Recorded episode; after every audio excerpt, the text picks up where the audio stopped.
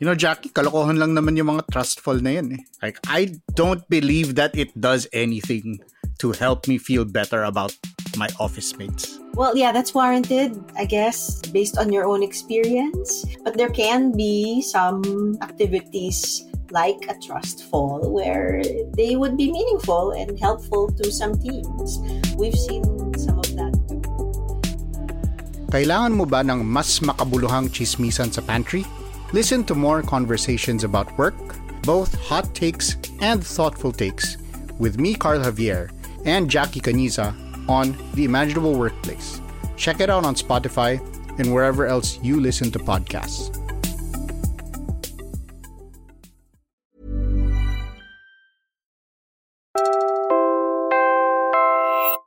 You're listening to Puma Podcast.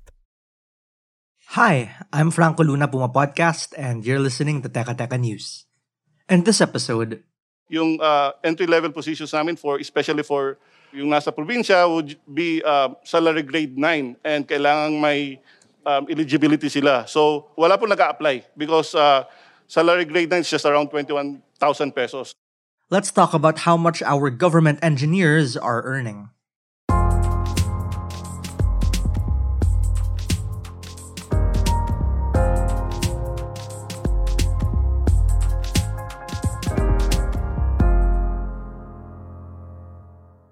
Kailangan po namin yung mga engineers kasi kailangan marunong sa, like, we have to train them for interpreting our seismic data and uh, wala pong nag-a-apply. Tanong ko si Secretary. You just heard FIVOX Director Teresito Bacolcol. The Philippine Institute of Volcanology and Seismology, or FIVOX, is the government agency responsible for monitoring and responding to volcanic eruptions, earthquakes, and other natural disasters.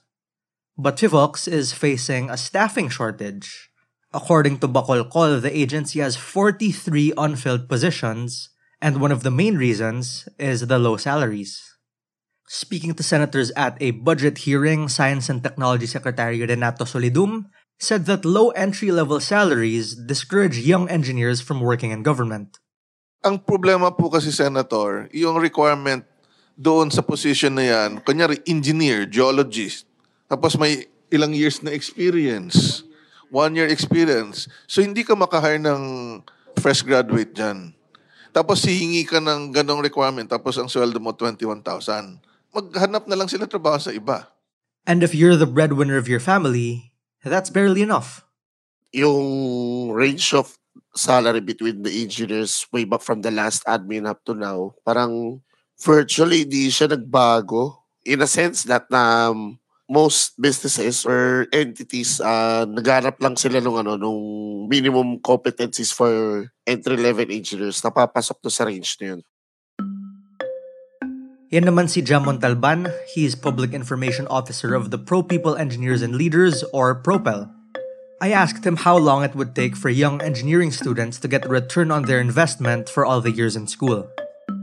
Sa ngayon, nagre-range na siya around 60 to 80,000 pesos per sem. And it would usually take around 5 years. Not to mention if there are challenges na may encounter ng estudyante, it would take another year or another 2 years in additional. Masasabi natin na at least by siguro around 15 to 20 years yung balik It is what it is, but it's also why we have engineers and geologists leaving the country.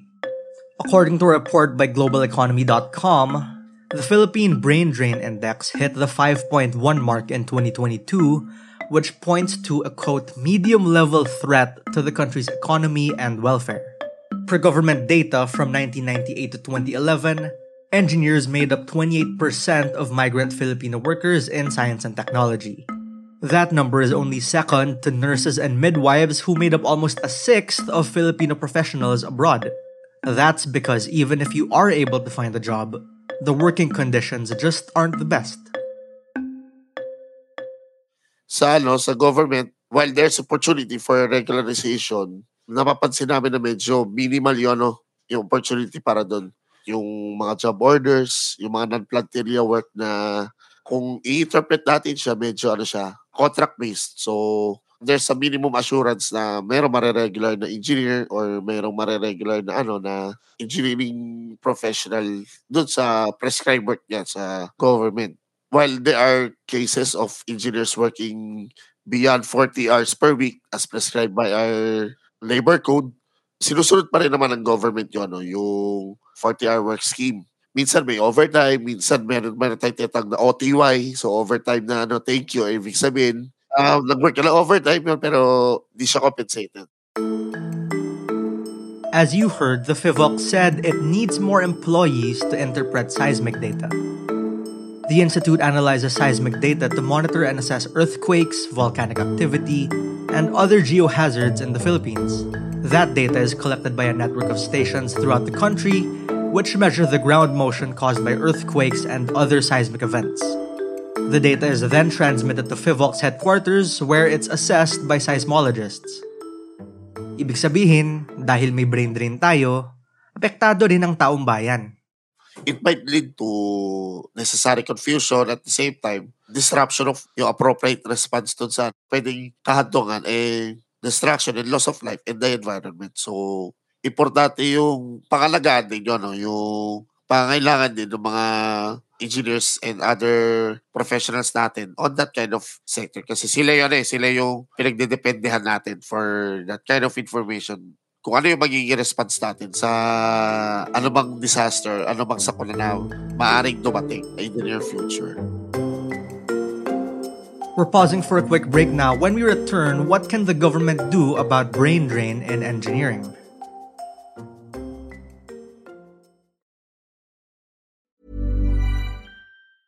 In the market for investment worthy bags, watches, and fine jewelry, Rebag is the answer. Rebag is a luxury resale platform where each piece is carefully inspected by experts to ensure quality and authenticity. Use Rebag to buy and sell finds from the world's top brands, including Louis Vuitton, Chanel, and Cartier. Head to Rebag.com to get 5% off your first purchase with code REBAGNEW. Shop today at Rebag.com. That's R E B A G.com. And use promo code REBAGNEW for 5% off your first purchase. Hey, it's Ryan Reynolds, and I'm here with Keith, co star of my upcoming film, If, only in theaters, May 17th. Do you want to tell people the big news?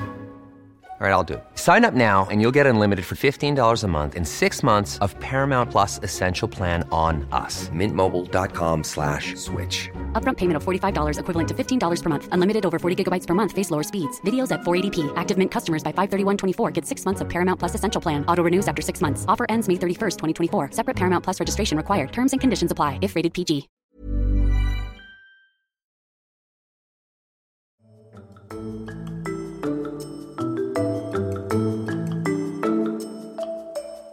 The worst thing that I could look upon before no lumipat ako sa private sector is yung workload. Siguro I think it was around just a few weeks after my first day yon. Ibinigay na sa akin lahat ng workload na iniwan ng ano, iniwan ng previous engineer. When I reviewed the, the workload is it's really composed of um, a pile load of technical challenges na kailangan mong i-address. So, you have no choice but to slowly address those challenges. So, it came to the extent na yun, na nag-work ako ng ano, ginagabi lang, hinahating gabi na ako ng uwi. Then, kinabukasan, papasok na naman. So, that kind of environment. I mean, no, nasa, ano, pagkalipat ko lang after ng government. Again, that was engineer Jamon Talban of Pro People Engineers and Leaders. I was asking him about what his engineering journey looked like early on when he worked in the environment sector for a local government unit. It's not just about recruiting. All this is making it difficult for FIVOX and other government agencies to retain qualified engineers. And not having enough personnel would affect how the government responds to natural disasters and other emergencies. Wala tayong engineer na nakatuon or pwede magbigay ng, ano, ng kanyang services dun sa particular sa sector na hinahanap ng mga tao. So, sa energy, syempre, uh, bagamat meron tayong mga resources for energy utilization, yung technical capacity, uh, generally, kinukuha pa rin siya abroad. So, most especially dun sa power generation. Kung wala man tayong engineer, kukunti lang yung engineers dito na may technical capacity to manage, sustain, and to provide ample services for our generator sectors and entities. Ganon din sa iba pang utilities like sa tubig, transportation, telecom, etc. So, minimal yung engineers na nagpe-perform on, the, on those industries kasi reflective siya ng ano eh, nung kawalan ng serbisyo dun sa, mga tao. So, kung walang mga engineer or walang ample amount of engineers to conduct or to sustain or to manage these kinds of utilities, magkakaroon ng kakulangan din dun sa services na i- ihandog mo dun sa mga tao.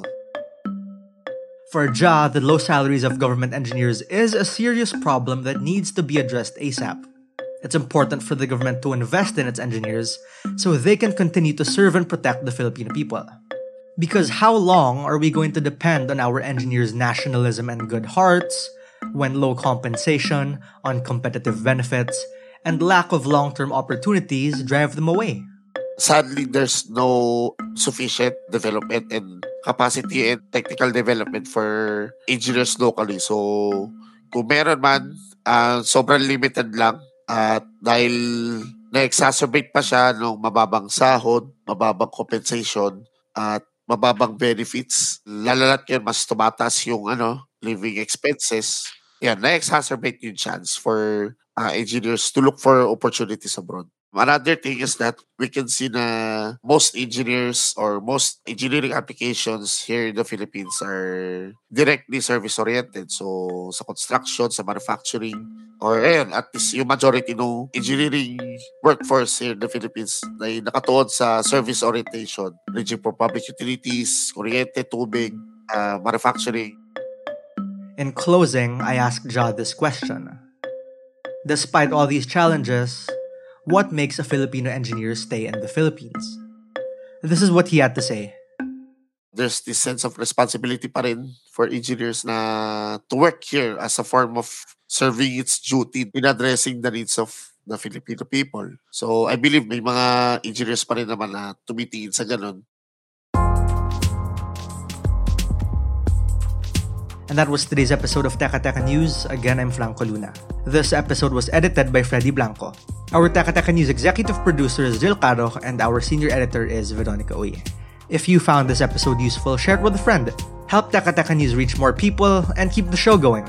Thanks for listening.